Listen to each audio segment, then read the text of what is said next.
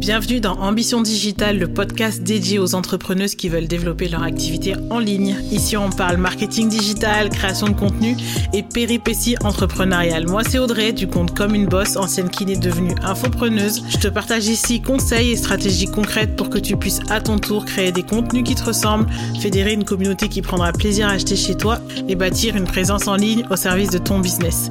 Mon objectif, booster tes résultats et ton ambition digitale avec la touche de good vibe qui fait la différence pour ne rien lâcher. Si tout ça te parle, tu es ici chez toi.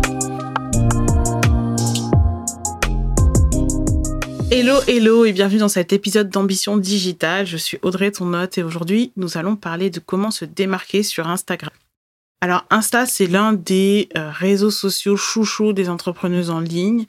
Et si créer un compte sur Instagram, ça prend trois secondes, réussir à se démarquer sur la plateforme, c'est une toute autre affaire. Ma mission, c'est de te partager aujourd'hui dans ce podcast trois clés qui t'aideront à sortir du lot sur Instagram. Alors, tu peux prendre de quoi noter et la première chose, la première clé pour moi, euh, pour se démarquer sur Instagram, euh, sans trop de surprises, c'est le branding et le positionnement. Tu sais peut-être à quel point je suis euh, euh, vraiment sensible à tout ce qui touche au branding et aux stratégies de marque. Pour moi, c'est un des éléments clés pour se démarquer sur Instagram et créer un positionnement unique. Et aujourd'hui, on va surtout axer sur tout ce qui est positionnement. Alors, si tu te demandes ce qu'est le positionnement, faut se dire qu'en fait, le positionnement, c'est plus quelque chose qui est de l'ordre de la perception. En fait, c'est la manière dont tu souhaites que les gens perçoivent ta marque ou ton business. Et du coup, ça va inclure pas mal de choses. Ça va inclure bah, les valeurs que tu veux communiquer, l'image que tu vas projeter, la façon dont tu vas être perçu par rapport à tes concurrents. En fait, il faut te dire que lorsque ton positionnement est solide, c'est ce qui va t'aider à attirer naturellement des personnes qui sont les plus susceptibles d'être intéressées par ce que tu vends et c'est comme ça que tu vas devenir un peu la première option, en tout cas l'option, euh, on va dire, euh, number one qui vient à leur esprit quand ils ont besoin de tes produits ou de tes services. Et bien sûr, tout ça, bah, ça se travaille. Sur Insta, ça signifie que tu dois être au clair, toi, avec ce que tu fais, qui tu es, ce que tu proposes, ton expertise, pourquoi tu le fais, comment tu le fais et comment tu le fais différemment. Et tout ça, ça va se traduire par un contenu qui va être cohérent justement avec ce positionnement, qui va mettre en avant ton message, qui va mettre en avant les valeurs de ta marque, etc. Si je reprends par exemple Urban Mécène, donc c'est le premier compte que j'ai créé moi sur Insta.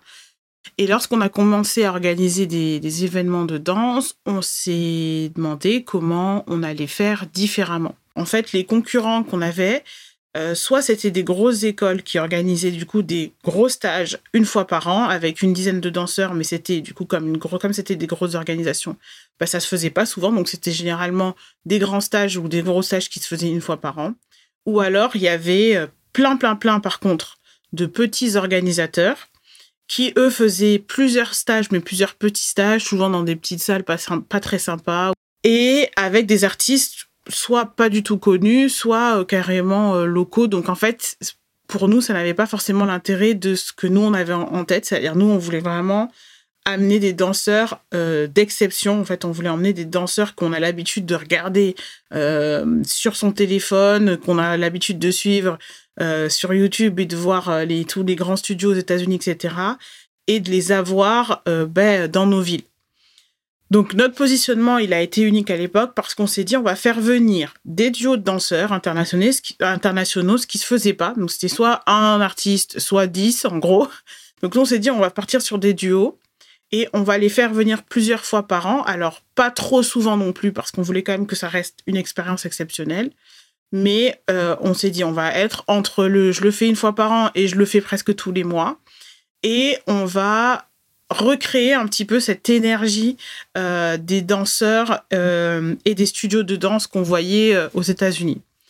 Donc c'est par exemple comme ça qu'on s'est ensuite appliqué à ce que notre compte Instagram communique ça. On s'est appliqué à ce que notre compte Instagram traduise ce positionnement aussi dans nos vidéos, dans nos teasers, dans la qualité de nos visuels, etc. Voilà, c'était le petit exemple pour que tu puisses un petit peu plus voir concrètement comment ça peut se, comment tout ça peut se transformer. La deuxième chose, en plus, c'est cool parce que je parlais de, tout ce qui était créé à être visuel et du coup, ça, m'emmène directement vers la, vers la deuxième partie. La deuxième chose que tu peux prendre en compte pour te démarquer sur Insta, c'est euh, la notion de créativité. Alors parfois, ça va te demander un peu de sortir de ta zone de confort, mais ce qu'il faut te dire, c'est que je trouve que l'un des principaux avantages d'Instagram, c'est justement la diversité de ses formats.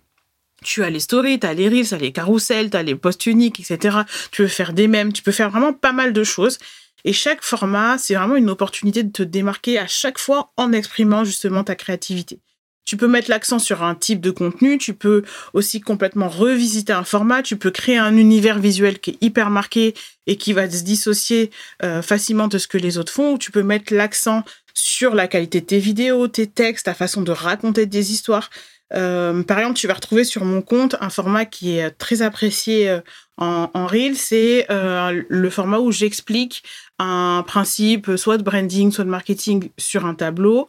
Et, euh, et du coup, je, parle et je dessine en même temps. Et visuellement, c'est assez esthétique, c'est assez agréable à, suivre. Ce format-là, en soi, il existe. Il y a déjà des gens qui font des euh, vidéos où ils expliquent, où ils dessinent, etc. Il y a vraiment pas mal de gens qui ont créé des formats un peu comme ça. La façon dont moi je le revisite, et c'est d'en ajouter les marqueurs de ma marque, donc vraiment tout l'esthétique que tu vas pouvoir retrouver sur mon compte. Euh, que je peux que j'ajoute avec bah, la déco de ma maison, hein, la table de ma maison, etc. Euh, la ma tasse qui est brandée, euh, le tableau, etc.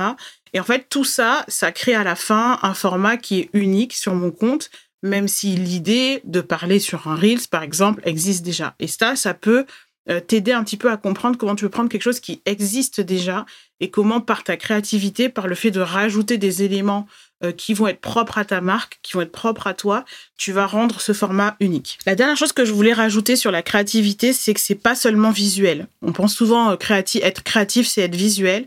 Être créatif, ça peut être euh, le ton de ta marque. Si tu regardes Burger King, qui utilise beaucoup l'humour, si tu vas sur le compte de Burger King, tu vas te rendre compte que eux, ils sont essentiellement créatifs sur le ton euh, qu'ils vont donner à leur marque. Ça peut être aussi la manière que tu vas avoir d'engager ta communauté. Ça peut être aussi les interactions que tu vas créer en story. Il y a vraiment pas mal de choses que tu peux faire pour mettre des petites touches de choses différentes qui vont justement à la fin rendre un format unique. Et puis la dernière chose, c'est pour moi euh, réussir à trouver l'essence de ce qui te rend unique. Et moi, c'est ce que j'appelle la secret sauce.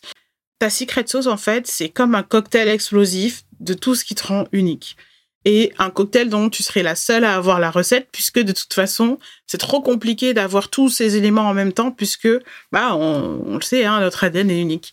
Donc, en fait, ce qu'il faut se dire, c'est que ça peut être quelque chose euh, que tu adores chez toi, comme ça peut être quelque chose qui est une imperfection, en tout cas que tu vois comme une imperfection.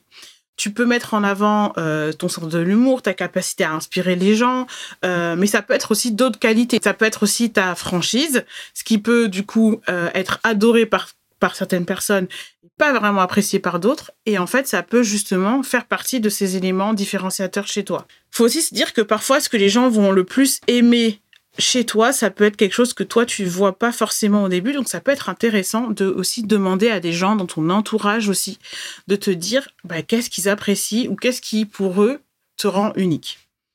Euh, moi, j'aime beaucoup suivre par exemple des comptes de filles qui euh, qui font des stories un peu euh, un peu à l'arrache. Je sais pas pourquoi j'aime bien ça. Je trouve que j'aime bien ce côté-là. Et en fait, en soi, bah, généralement, être à l'arrache, c'est pas forcément un, un, une qualité qu'on va dire.